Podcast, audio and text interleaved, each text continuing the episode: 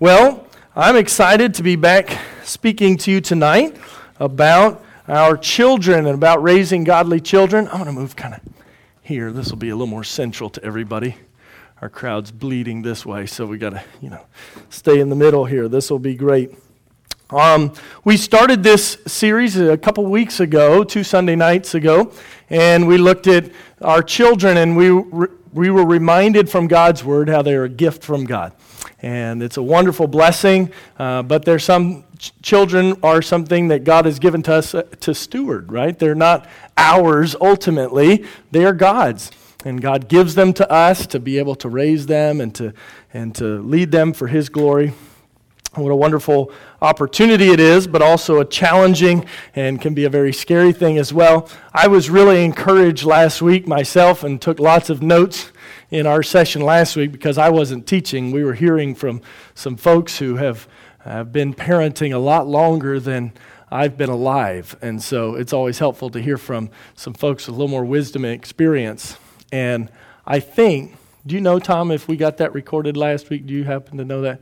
I think we did. Maybe we can try to get that up there this week. So, in case you missed that last week, you can go back and catch up and hear that because he talked about discipline and, and correction and leading our children right. One of the things, though, I think is really helpful is thinking about correction and then thinking about how we correct. Sometimes we think of correction as a negative thing, but it's really a positive thing as we're leading our children towards where God wants us to be. And I had fun standing on the steps up here with my dad as he talked about the illustration of different timing and all that stuff. And that's just helpful things to think about as a parent. If you weren't here, we'll try to get that up on the website so you can hear that.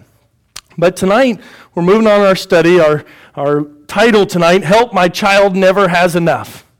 Right? Uh, if you have children, they all want more, right? Today, we got home from church, and Shandy, with the kids' help, had laid out uh, presents for me for Father's Day.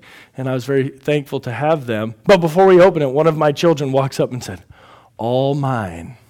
I said, You'd probably look funny wearing those socks or whatever's in those presents. But, you know, when, the, when a child sees a present, well, this should be my present, right? Or when they open their presents at Christmas, oh, I hope this doesn't happen in your house. It doesn't happen very often in ours, but every once in a while, you know, opening presents at Christmas or at birthday and they open them.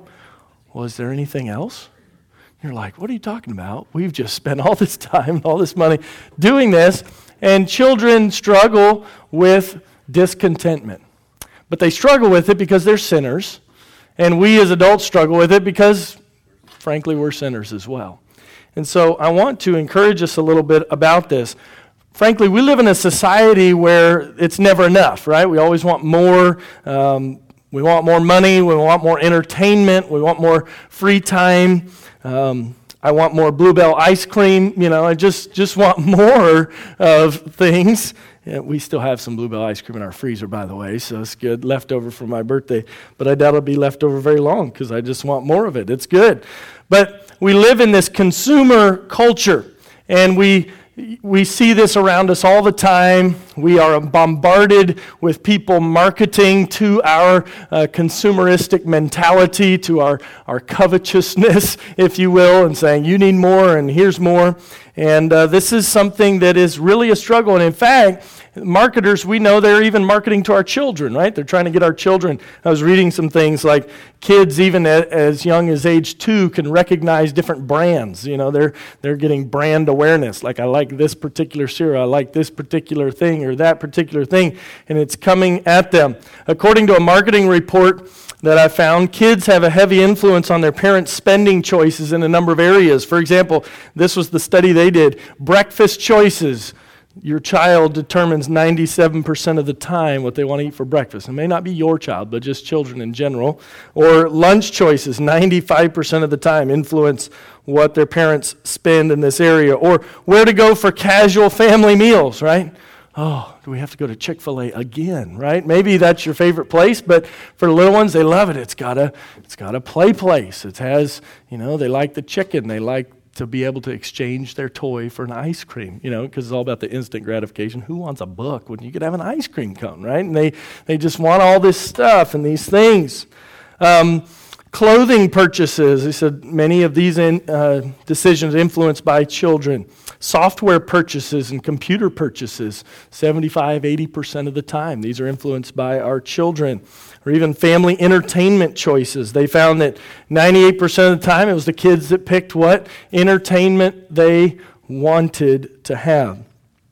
From our children's early ages, we're teaching them many times in our culture that happiness comes from things and that identity is found in brand names or current fads. And yet, this is not a biblical approach. This is where our society is heading, this is where it already is. But how can we instead cultivate contentment? Right in their hearts, that they'll be have their maybe materialistic desires broken down a bit, and instead they'll seek after what God wants them to have. Well, by way of introduction, I just want to share with you some things when it comes to finances. You say, we're talking about money and kids. Yes, a little bit tonight. And I think there's some myths that sometimes we fall into believing about money that are not true. One of these is something that I think is kind of natural to us as, as Americans is that prosperity is a divine right, right? The American dream. I, I deserve to be prosperous. And yet, when we study God's Word, there were some people that were wealthy, yes, but some people who were very poor, right? And God used all of these people if they were faithful to Him. God doesn't owe us riches, right? Physical riches. God is not a respecter of persons. Wealth is not always a sign of God's pleasure, is it? I mean, we can look around and say, well, there's some really nasty people who have lots of money. Wealth is not always just God blessing somebody. Money is not always a blessing. If you've ever come into a lot of money or had a lot of things, in some ways it's a blessing, but some people would also say it's a curse, wouldn't they? Or another myth that some people believe about money is that it's my money, right? Listen, biblically speaking, James 1:17 says it this way, every good gift and every perfect gift cometh down from above, from the Father of lights, with whom is no variableness, neither shadow of turning. So where does our money come from? It comes from God. It's not something that is ours. Or another myth that people believe about money is that, well, then money's evil, right? It's just evil. Just don't want it. And that's close to true, but it's not true. The Bible says it this way the love of money is the root of all evil. So the money itself is not good or bad, it's just a tool. And it's a tool that comes from God to be used for His glory. And if you think about this, this is the tool that, if you will, our entire society runs off of. So it's a very important tool, it's a very powerful tool, and if we're going to teach our children contentment, then we need to teach them how to use this tool.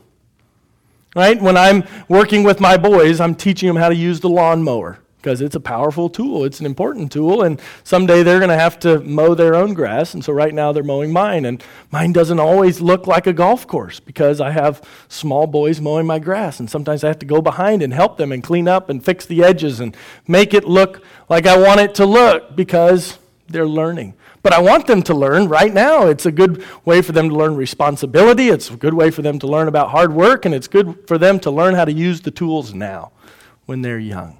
And money is the same thing, only it's a tool that they're going to be using for the rest of their life, no matter where they are and what they are doing.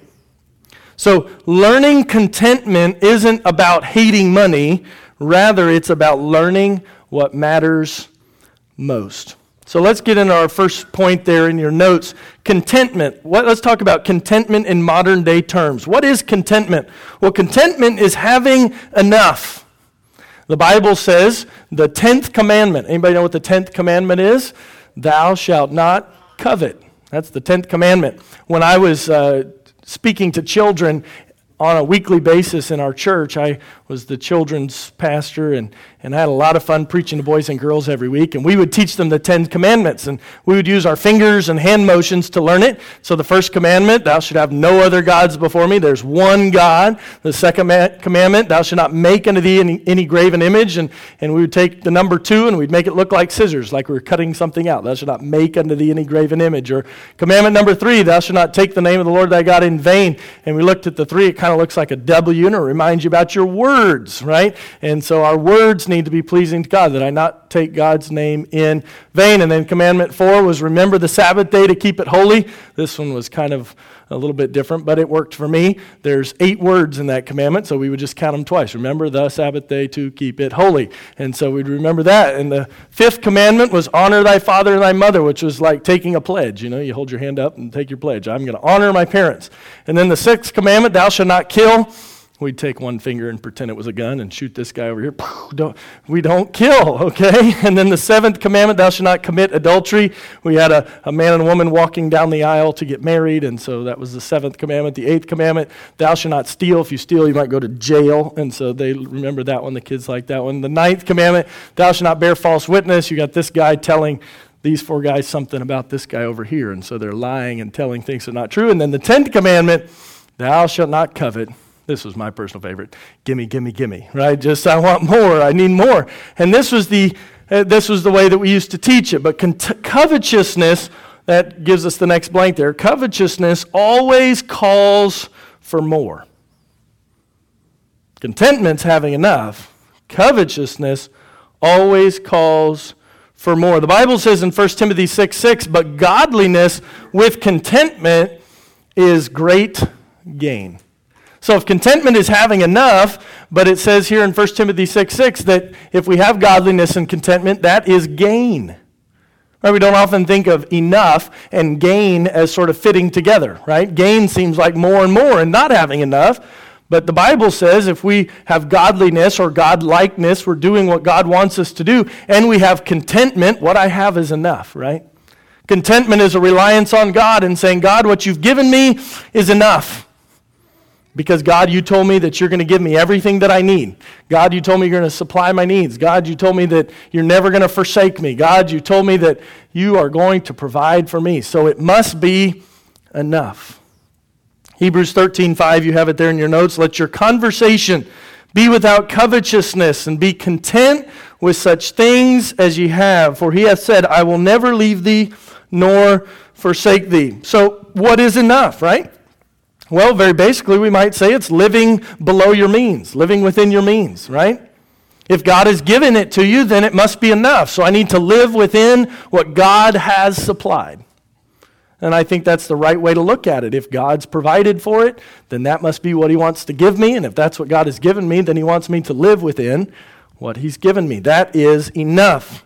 We often, instead, though, in our society, live beyond our means, stretching ourselves to the limit, reaching for something that's not truly necessary for life, that's just another comfort or another thing to entertain us. And we want to help our children to differentiate between needs, wants, and desires. I think those three things, when we're teaching our children about wanting more, are extremely important. Is this really a need? Now, my cousin, when she was really little, she kind of learned this terminology. And so she learned that if she said, Well, mommy, I want this, her mom would not listen to her. So she started saying, Well, mommy, I need this. And so she all of a sudden needed all the things that before she wanted. And so she was taking those terms and twisting up what they should be used for. But we need to help our children learn what a need is something that I have to have, that is absolutely important for life that's necessary? Is this a want? Is this just something I kind of want to have? Or is this just some desire to be nice, but I don't really need it at all? You don't need more stuff to be happy. Because if God has given you enough, then it's enough. You only need what God provides, right? So if God hasn't provided it, then maybe you don't really need it. But see, that's hard for us as adults, isn't it? Well, God hasn't given me this, and I want that. Trust the Lord in what He provides. As Hebrews 13:5 says, be content with such things as you have. So, contentment, modern day terms, it's having enough. It's not, as covetousness, covetousness does, always calling for more. Secondly, the basic necessities of life. So, what is it that we need? Well, 1 Timothy 6, 7, and 8 says, For we brought nothing into this world. Right? Mothers of little babies, they come in with nothing, right? They, they just cry and have needs. We brought nothing into this world, and it is certain we can carry nothing out. Verse 8 And having food and raiment, let us therewith be content. If I've got food, if I've got clothes, I ought to be content. He said, but I really think I need a lot more than that. Well, that's not what God has said. So I would look at all of us and say, we're blessed. We're blessed. Beyond. God's taken care of more than what we need. Now, I think if we're honest, all of us would say, oh, there's more things I'd want to have. I'd really like to have. Sure would be nice if, and fill in the blank, right? But God has said, I've given you everything you need. Proverbs 23, verse 4 and 5 labor not to be rich See, the desire, the purpose, the love of money, right? The love of our life is not just to be rich. That, that's, as a Christian, that should not be our goal. Labor not to be rich. Cease from thine own wisdom. Wilt thou set thine eyes upon that which is not? For riches certainly make themselves wings. They fly away as an eagle toward heaven. So if you put all your energy into making yourself rich, the riches are going to go away. And even if you die, as 1 Timothy 6 7 says, it's certain you can carry nothing out. You make all the money you want, but when you die, you leave it all here. My pastor used to tell a story about a lady, and, and she didn't like to buckle the seatbelt in her car. And pastor asked her one time, Why don't you buckle up? It's safer. And she said, Well, when Jesus comes back, I don't want to go to heaven with a Ford hanging on behind. Well, that's not exactly how it works, right? We can't take anything with us, it all stays here. And so we need to understand the basic necessities of life. The goal of life and work is not to amass things, but to be able to meet our family's needs and give to others, to fulfill the purpose that God has for us. God tells us to take care of our families. He tells us to minister and serve the people around us, right, as we're serving God. So the goal of life and work, my work, the purpose for earning money is not just so I can amass more stuff more things, but instead be able to meet my family's needs and give to others. One of the ways we can teach our children contentment is by assuring them that we will care for their needs, right? At a basic level, as parents, we ought to be caring for our children's needs, those basic necessities, and assuring them of that. So, what do our children need? The Bible says in 1 Timothy 5 and verse 8, But if any provide not for his own, and especially for those of his own house, he has denied the faith and is worse than an infidel. So if God's given you a family, you better provide for them. Take care of them. Dads, this is incumbent upon us as leaders in our home. Provide for your family. It's hard. I got to work hard. Well, that goes clear back to the Garden of Eden, right? God told Adam it was going to be by the sweat of his brow because of the sin. But he was going to have to go out and work and toil and earn and provide. So, what do our children need? Well, number one, we need shelter, right? That protects them, covers them. Need food, clothing. And I think biblically, we can also say they need education. God has told us to train up our children, right? And then finally, recreation. The Bible teaches us that we need to know how to rest and enjoy this life that God has given us. I think this is a basic truth that we need to all grasp, though, that your children want you more than they want your stuff. They do. They may be asking you for stuff, and I've seen these even in our own home. When I'm too busy, and my priorities get out of line, my kids start asking for more stuff and more stuff and more stuff. And you know what changes that? When I go and start spending more time with them and being more intentional and purposeful because really they want you more than they want your stuff. But if they're not getting your if they're not getting you, they're going to keep pestering you just to get more stuff. That, that's what I've seen to be very true. Our children need to learn contentment. So, how can we do this? Well, next point there, number three in your notes teach the value of diligence.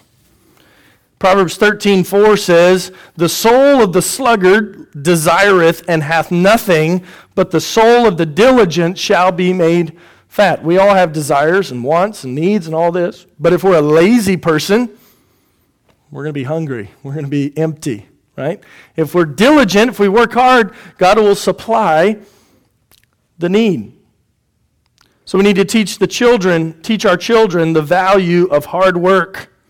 2 Thessalonians chapter 3 in verse 10 and 12 For even when we were with you this we commanded you that if any would not work neither should he eat. In verse 12 Now them that are such we command and exhort by our Lord Jesus Christ that with quietness they work and eat their own bread. We tend to dread work, right? Eh, it's just true about us if we struggle with laziness. We dread work and then we teach our children to do the same things. Our children follow us. My dad sent me a, a text this morning for Father's Day, and I think it fits very well with this. I want to read it to you. This poem Dad sent me says, Walk a little plainer, Daddy, said a little child so frail, for I am following in your footsteps, and I don't want to fail. Sometimes your steps are plain, sometimes they're hard to see. So walk a little plainer, Daddy, for you are leading me. I know you once walked this way many years ago, and what you did along the way, I'd really like to know, for sometimes when I'm tempted, I don't know what to do. So walk a little plainer, Daddy. You know I'm, I'm following you. Someday when I'm grown up, you are like I want to be, then I will have a little boy who will want to follow me. And I would want to lead him right and help him to be true. So walk a little plainer, Daddy. I'm going to follow you. Our children follow us, don't they? And when they see us struggling in these areas, they tend to have similar struggles. Work is ordained of God. It's it's something God gave us to do. You say, well, yes, I know, because of Adam and Eve's sin. God said they were going to have to toil and they were going to sweat and there was labor and pain. But did you know God gave them work before the curse? Before sin? If you go in your Bible to Genesis chapter 2 and verse 15, the Bible says, And the Lord God took the man and put him into the Garden of Eden to dress it and to keep it. God gave Adam a job even before there was sin.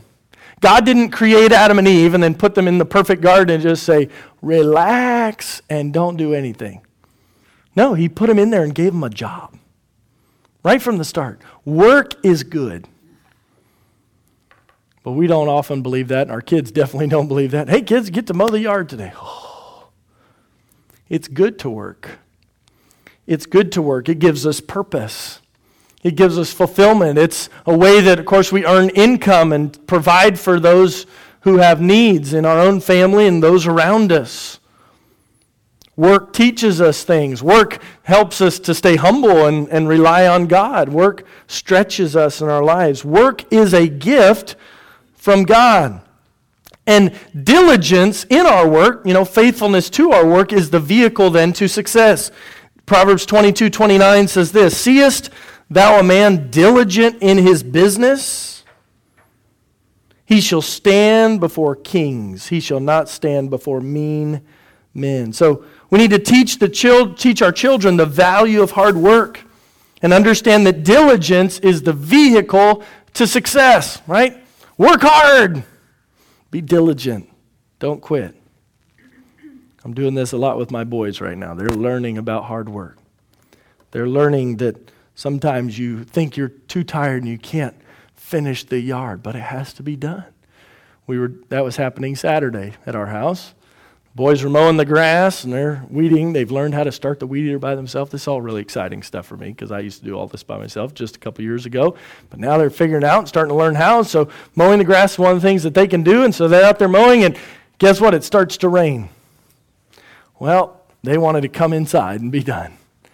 But they were almost finished with the yard. And I said, You better finish because it's going to rain for the next five days. And if we don't get the yard done now, it's going to be, you know, two feet tall by the time we get done. So we've got to get it finished now and teaching them diligence and the value of hard work. And, and so it was kind of a struggle for them. And they were kind of having a hard time thinking about it. Oh, we're going to get wet. Of course, you saw them this morning after church. They didn't mind getting wet at all outside. They just thought that was the greatest thing. But when it's coupled with hard work, now it's not as fun, right? But once it was like you could see a switch in their head go off because once they made the decision, okay, we're going to do this, they went right to it and finished mowing grass in the rain, and, and they were just fine. And the yard got mowed, and it looks great. And I can say, boys, great work. They're learning the value of hard work. See, and the response as a parent, when I come home and see that they've finished all that work and it's done, I can praise them. Great job, boys. It looks great. Versus coming home, guys, why didn't you get the half the yard done? You know. And we see the difference when someone's diligent and receives the praise. Diligent is the vehicle to success. Number four in your notes, we want to teach our children to model wise stewardship. We, we need to model wise stewardship before our children. 1 Corinthians 4 2 says, Moreover, it is required in stewards that a man be found faithful. Model wise stewardship. Well, what is wise stewardship? Well, it's taking care of the things that God has given us. It's managing the stuff that we have. And we do this, letter A, through giving. Acts 20, 35 says, I've showed you all things, how that so laboring ye ought to support the weak and to remember the words of the Lord Jesus, how he said, It is more blessed to give than to receive. I want my children to see me giving. I don't want my children to see me as a stingy person. Doesn't help people, that doesn't give to others, whether it's my finances, my time, my connections, whatever it is, whatever I have to offer, I want to give it. When your children begin to earn a little money, it's important to explain the principles of giving from God's word and tithing Bible says in 1 Corinthians 16, er, verse 2, upon the first day of the week, let every one of you lay by him in store as God hath prospered him. If God has prospered you, if he's provided for your needs, then set aside so that you can be prepared to give to the Lord. Paul says that there be no gatherings when I come. This is to be a regular part of life, giving back to the Lord. When we honor God with the first fruits of our increase, He promises to care for our needs. Proverbs chapter 3, verse 9 and 10. Honor the Lord with thy substance, and with the first fruits of all thine increase, so shall thy barns be filled with plenty, and thy presses shall burst out with new wine. God takes care of our needs as we are faithful in giving to Him. So we need to model giving. I think another way where we can teach them about good financial stewardship and modeling this is in the area of budgeting, planning, right? If you have no plan, right, you plan to fail, right? It's important to have a plan. A budget is just that it's a plan. What are we going to do with what God has given to us? We need to teach our children to plan with wisdom and purpose, teach them to plan ahead, save for large purchases, teach them to put their financial income and expenses on paper and to target and track their spending along the way. The Bible says in Proverbs 24, verse 3 and 4 through wisdom is an house builded. And by understanding it is established, and by knowledge shall the chambers be filled with all precious and pleasant riches. We have to plan budget and set it aside. Now, this is stuff we say, well, of course, if we're going to be good financial stewards of our own money, this is what we need to do. How can you teach your children to do that? They may only have $10, right? Well, let's, let's come up with a plan. What's this $10 for? Well, we want to give some to the Lord because we're modeling giving to them, right? Well, we want to teach them to save some, some percentage, so we're saving. And we're going to have a plan for the rest. Well, are there some larger purchases you'd like to save towards? Because it's probably not best that we just run to the candy store and burn it all there, burn it all up, you know, very quickly, simply. Of course, now it's tougher because instead of spending their money, they're, they're spending our money because they don't have a credit card. And they're like, well, can I just buy this on Amazon and then I'll pay you back? That's what my boys are already doing. Well, Dad, can we get this? And so this is going back and forth, but it's teaching them to take care of and plan for what to do with their money. This is an area that is hard work for me to plan and have, have something that I'm doing. But if I'm doing this, I can help my children do this. So, giving, budgeting, saving, letter, letter C, Proverbs 21 20 says, There is treasure to be desired and oil in the dwelling of the wise, but a foolish man spendeth it up. The Bible says you're foolish if you spend every single thing that you have. A wise man saves. One study reported that almost 20% of Americans save nothing. Another 28% only save a tiny fraction of their income. This is from U.S. News and World Report from just a couple years ago. Saving is not a function of income, it's a function of having the ability to live within your means, right? If you want to save more, the, the key is not just to earn more. That's not the first step. It's just to live on less. And as God provides you with more, sure, then you have the opportunity to save more. But many people just get used to living at whatever the max is that they're at, and then they just keep stepping that up and stepping that up and stepping that up. A foolish man, the Bible says, spendeth it up. Another area, though, in our managing or, or modeling biblical stewardship, letter D, is this spending. You're like, good, I can finally spend my money now. He's been telling me to keep it and save it and budget it and give it away.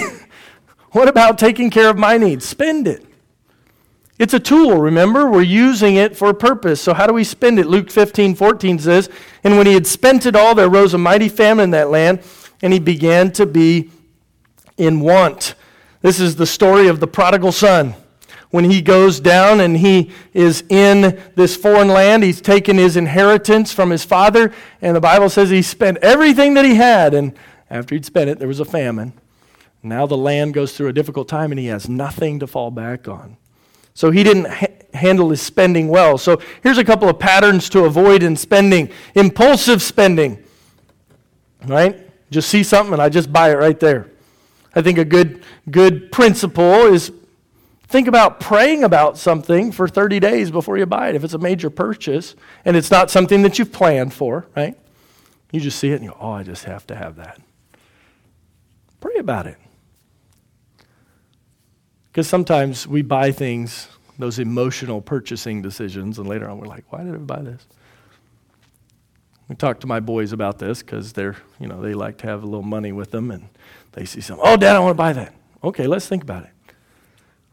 How much enjoyment are you going to get out of this? Well, it's going to be a blast. I said, Well, how long is it going to last? Their big thing is drones, right? They want to buy another remote controlled drone all the time. They want to buy a cheap drone and and we have a, quite a history of drones in our house. they don't last very long. In fact, we had one drone that lasted about 15 seconds in our house. it was a Christmas present. Fortunately, the particular child didn't purchase it for themselves, but it was purchased by a grandmother, I think. And the boy went outside to try out his drone, turned it on, but didn't have any controls, and the drone just took off. And that's the last we ever saw of it It's gone. It was so sad. As parents, we're, we were we were just having a hard time. Like, how do we help him? Because he was very, very brokenhearted about this drone that just flew away.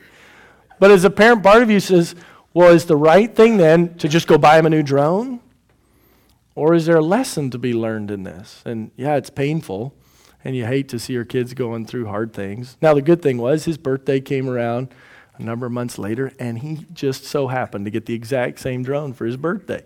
But after that several months of time period from Christmas until his birthday, he had learned a really important lesson. And it was amazing to see it as he opened the box the second time, and his face, he was just rejoicing as it was the exact same little helicopter thing. And he takes it out and he's just shepherding that little thing. I mean, he's, he's careful, he's taking care of this, and he's not going to lose it. He's got the control. He reads every word of the instructions, and he's following, he's prepared to use it. But see, that's helping your children to learn good stewardship. Now, sometimes those things happen by accident, right? I didn't take the drone and throw it away and make it happen. It wasn't purposeful teaching on my part in that sense. But when your children go through some of those hard financial struggles, you know, they lose their birthday present the moment they open it, there's a time and a place to let them feel that loss and that pain and help them understand how they could have better taken care of it. Spending, impulsive spending. Secondly, compulsive spending, feeling like you have to spend money every time you're in the store, right? I see, I just, I just have to buy it. I just feel compelled to do it. Some people struggle with special interest spending. They feel like they have to have the latest toy or gadget or item that's related to their special interest. Oh, the new phone comes out. I just have to have it because I always have the latest phone. Hey, if you can afford it and it's in your budget and it's not going to hurt your family, it's not wrong to own those things, right? Please understand. It's not wrong to drive a nice vehicle. It's not wrong to live in a nice home. It's not wrong to do any of these things. But when we're doing it just compulsively or ah, and just running around and we're causing struggle for our family and causing struggle for those around us and our priorities are out of line, we're modeling really bad behavior for our kids. Special interest spending. Number four, status seeking spending. Right? I'm buying this so other people think I'm something. You've probably heard the phrase, keeping up with the Joneses, right? Well, they bought it, so I got to have it. Those kids have those shoes, so I need to buy those shoes. Uh, those kids have that toy or that game system, so I have to have that game system. I remember as a kid, those were the hardest things for me. Because the kids would get the new toy at school or whatever, and ah, boy, I just wanted to have it. And now I understand as a parent, sometimes you want to buy that stuff for your kids because you don't like seeing them go without something. And yet, one of the things I remind my children from time to time you are covers, and I'm raising you to be my children and to go and to serve God with your life. Other parents are, have to raise their kids to do what they're going to do, and they may make different choices. And it doesn't mean that they're making all bad choices, but we are trying to raise you in a certain way. We don't mind our children enjoying a game and some time together and all that stuff. But it's not our choice. We, we really don't want to put our kids in front of electronics all day, every day. It's Just not what we choose to do. We feel like there's better use of their time than that. We take them to the library and get them books. And we, sure, they, they love to spend a little time looking at the phone or playing a game or those kind of things. And there's time that that happens in, in, in appropriate places. But sometimes it's all about just, well, everybody else is doing it, so I need to do it. Number five, there, maintain biblical priorities in the home. This is kind of taking this idea then of teaching our children how to be content with what they have. So we're moving beyond just finances, but just in gen- general. How do we maintain biblical priorities in our home? Well, teaching our children to trust God. Teaching our children to trust God. I think a lot of this teaching our children to trust God comes back to God's very simple commands in Ephesians 6 1 and 2 to children. What are they? Obey your parents and honor your parents. If children learn to obey and they learn to have respect and honor their parents, they learn how to trust. If you don't trust somebody, it's very hard to obey them, isn't it? Hebrews 13, 5 and 6 say, Let your conversation, that's your lifestyle, that's the way you live, be without covetousness, and be content with such things as ye have. For he, this is God, hath said, I will never leave you nor forsake you, so that we may boldly say, The Lord is my helper. And I will not fear what man shall do unto me. See, there's a blessed rest and peace that comes when we trust God and we learn to walk by faith. Because the wonderful thing when we walk by faith and we trust God and we then are teaching our children to walk by faith and trust God, we do this with our children all the time. Well, I want this, I want that. Let's pray about it. See if God would provide that. And you know what? We've seen God provide some of those things for our kids in special ways, and they just learn to trust God more. I'll give you a good example. When our family was getting ready to move down here to Houston, we're from Houston, or I'm from Houston. Shandy and I had lived here for a number of years. We moved up to Indiana to help a church up there for a few years, and we were moving back here to Houston to plant the church. We loaded all of our stuff in the moving truck, and I loaded up my car that I owned at the time on a trailer behind the moving truck. And one of our friends was going to drive the moving truck down, and we were going to all drive down in our suburban. Well, as we packed everything in the truck, family of seven, we have a lot of stuff, and we got rid of as much stuff as we possibly could. But as we got in the truck and we were filling up the last bits of the truck, we couldn't find space for the bikes. No room for the bicycles. And we did everything we could trying to get it in, but there just wasn't room for the bikes. And I thought, well, we can, we'll have to leave them. We can get new bikes in Houston. But the boys were very sad. Leaving my bike, that's my bike, you know. I mean, for me, about leaving my car. You know, I mean, it's, it's, it's, their means of transportation. It's their freedom. You know, their nose in the wind kind of stuff. This is important stuff. Their bikes. I said, well, let's pray about it that God would provide our, a bike. So we're praying about this. I Had my car loaded up in the trailer. We on we packed up everything on a Saturday, and we were going to spend one last Sunday in our church there in Indiana before we left Monday morning to come down. So on Saturday evening, I parked our moving truck with the car on the trailer behind it there in front of or next to the church, and we stayed the night with the pastor there and his family in their basement. They have a bedroom and bathroom and everything. So we kind of all crammed in there and slept the night. We get up next day, we come to church, and of course we're saying all the goodbyes. It's always hard. And, and it, this man walks up to me and he says, "What are you going to do with that car?" And I said, "Well, I'm towing it to Houston. You know, I." Um, I, I can't drive it. We don't have enough drivers. And he said, Would you be interested in selling it? And actually, I had been trying to sell it, but couldn't find anybody to buy it and because it was a good little car and I didn't want to just give it away.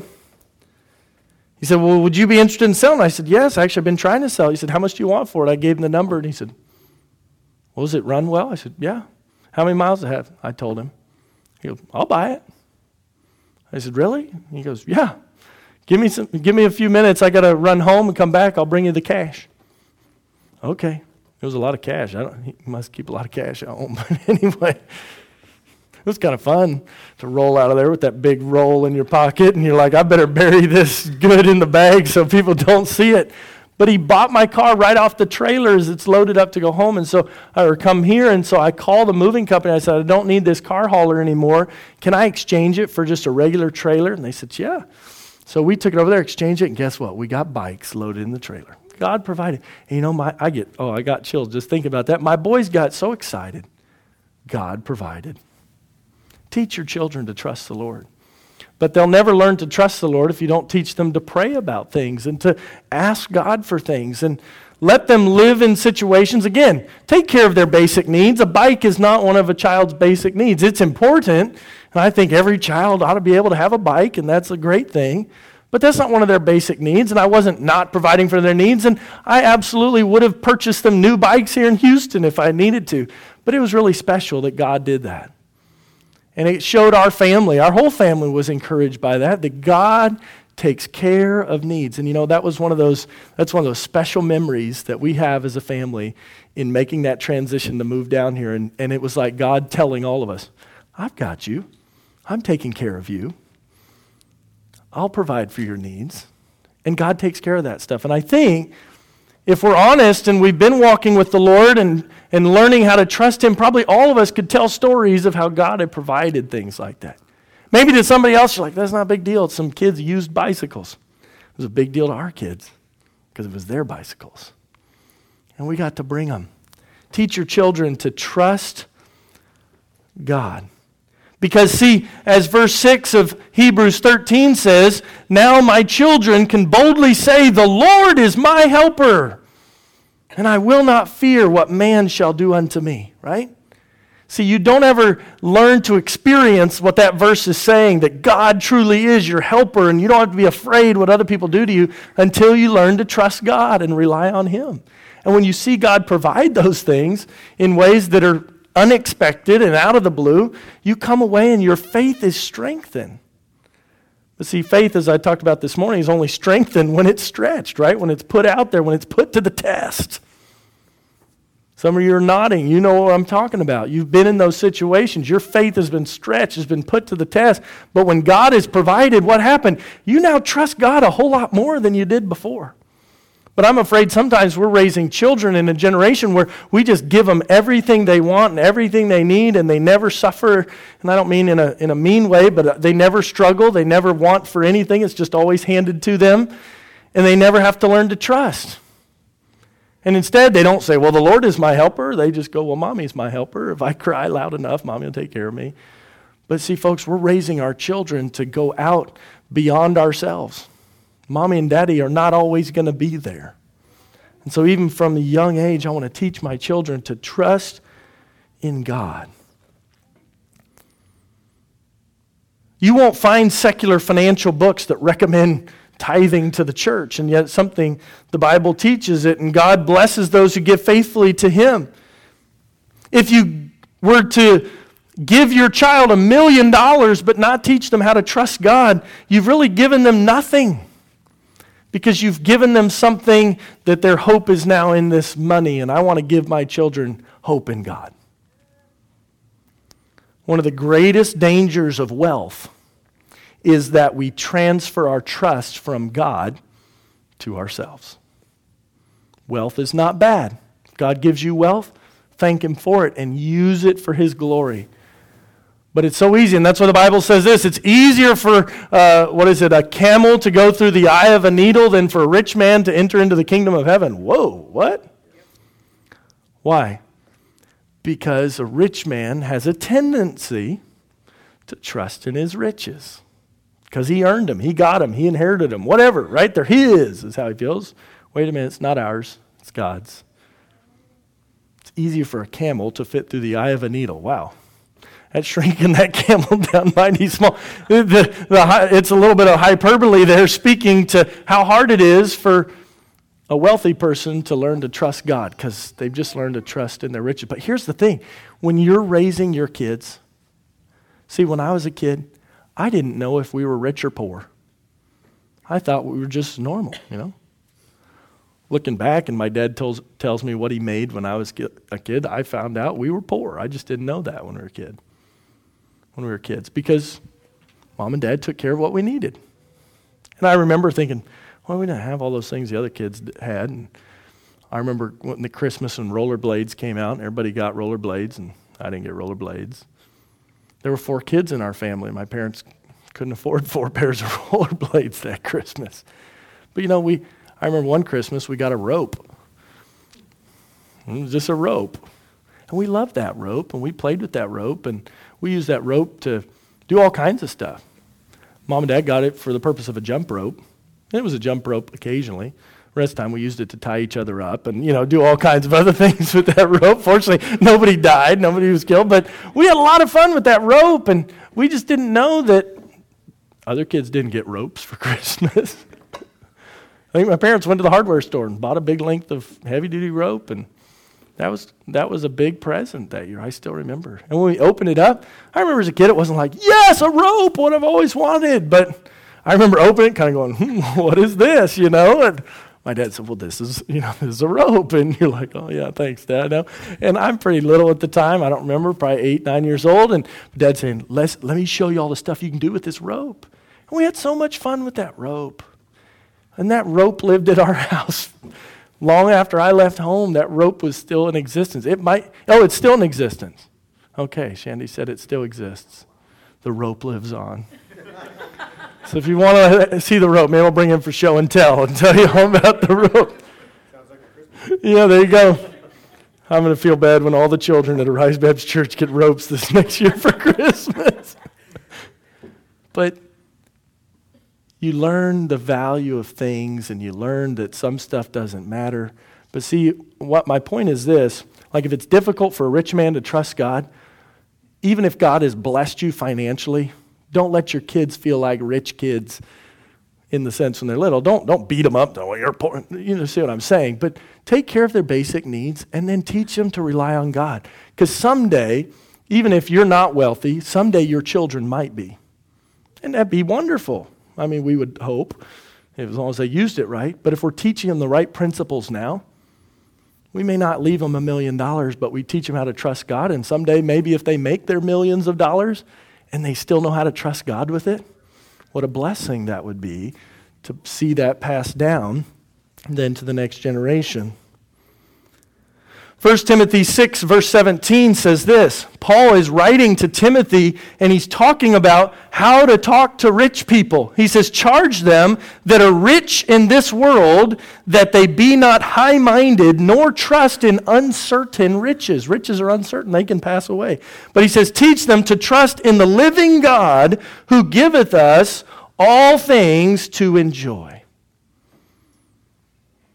Tough times may come in your life when you trust in God, it will help to teach your children how to do the same thing. We've gone through that over the last couple years in our families who transitioned down here. We left a church where we had lots of kids. You think we have lots of kids here? We had a whole lot more kids up there, and our kids all had friends. And when we moved here, they had no friends. And I remember them praying, God, send us some friends. And Ben and Brenna were good friends from the start, but that was good for our little ones, but especially our older three boys. There's nobody our age, Dad. I said, Well, let's pray that God would send us some friends. And God did. He sent the Tanners, and He sent Ashley and her boys, and He sent other people. Gabriel now be a friend to my older boys, and sent the Hines, and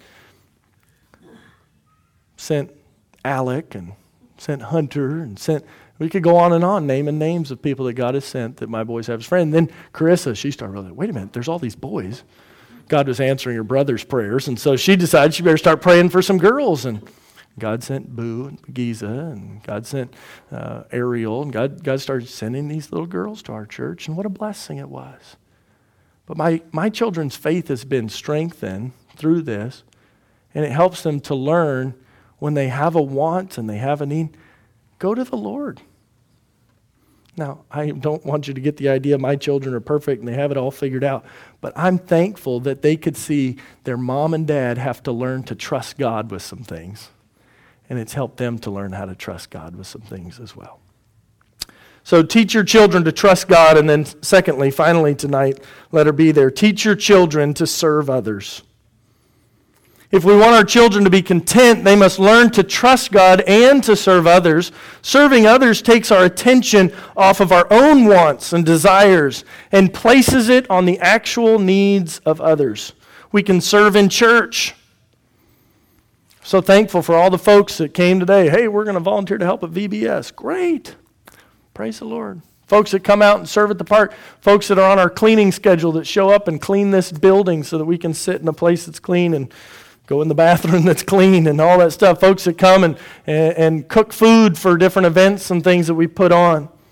Folks that serve in so many ways here at church. And let your children be a part of that. Know, today I knew it was going to be raining, and so I told my boys, boys, get ready. Maybe raining. I want you to get those umbrellas. Help the ladies in from their car. Serve. You know, for them, it's not a chore. They enjoy it. And when you start them really young, they think service is a great thing because it really is. But if you wait till they're a lot older, serve, oh, I don't want to do that. Our little ones love to serve. I, even when they were really small, I remember Carissa bringing diapers for Caden, you know. Helping mommy out at home, you know, serve. Caden today comes up, Daddy, here's my, uh, here's my sucker stick, you know, this little sticky, finished off candy stick. And I said, Buddy, why, why don't you just throw it away in the trash? Okay, Daddy. He goes and throws it away. It's fun at this stage, right? But I want to teach him to serve now because I don't want him just throw it on the floor, you know. If he does, I'm going to tell him, pick it up, let's go throw it away. Serve at church, serve at home. Serve at home. Here's another thing that I think is one way, and again, this is just a one idea. Number three, serve on a missions trip. As your children get older, look for a way that you can go someplace else and I'm looking forward to being able to do this kind of stuff through our church. But to serve outside, some of the greatest times I ever had with our teenagers when I was a youth pastor was on mission trips. Going someplace else. We didn't even have to go that far. You don't have to go to another country to go on a mission trip. You can, one year we did a mission trip at home. And we had, I had our teens come to the church every week and we just did different projects. We went to different people's homes and we cut grass and we painted and we cleaned. And then we did projects around the church and we, we just did different things. We just served. And we had so much fun that week. I've taken teens, we go just to a neighboring state and go serve someplace else. We go to a Christian camp, our children, we were talking about that this morning. And so one year for the teens, during spring break, because teens are always sitting around with nothing to do over spring break, I said, We're going to go on a, on, a, on a camping trip to Southland Christian Camp. Of course, they have all the cabins, they have air conditioning, they have swimming pools, they have all the fun stuff over there. So we load up, we go over there, but I'd called the camp. I said, Would you work out a discount with us to where if we served and did projects for you all morning, then we could enjoy fun time in the afternoon? And would you cut the price? And they said, Oh, yeah, we'd be happy to do that. So it was really cool. We were there for like four days, and we paid $30 a head. All, all they charged us for was some food. Because every day we raked leaves, we cleaned this, we painted that, we tore out stuff. We did work for them. And they said, Well, this is valuable. And so we got a whole teen retreat really inexpensively, but it was because we went to serve. And the kids came back from that. I remember our teens come back and they said, this was, this was even better than summer camp. I said, Yeah, you didn't play games all day. You just worked. Because service is fun. Serving in your community, serving all around you. It's just a wonderful thing. But teaching our children to serve others. One opportunity, I mentioned it this morning in our meeting for VBS. We have an opportunity. I'm meeting with a, a friend of mine. He's pastoring a small church off of Cross Timbers on the other side of 45. And they're doing a vacation Bible school in a couple weeks. Jacob Mendoza, he's asked if we could help him with just some people to help serve snacks and people to help clean up and people to help keep the kids under control while the teachers are teaching. And I said, sure, we'll bring some folks over to help. So, in a couple weeks, if you're able, Monday night, Tuesday night, Wednesday night, there's going to be a group of folks going over there just to serve and be a blessing to another church. People have been a blessing to us. Also, in two weeks, we're having people coming here to serve us. You know, there's a mission team coming to our church to help us. That's great. Here's a whole group of teenagers and adults, 25 or so. They're paying their own money to fly here on a plane, rent their own vehicles, put themselves up in lodging, feed themselves just to help us. Why? Because they just want to serve. But here's what I found in every time I've been serving others.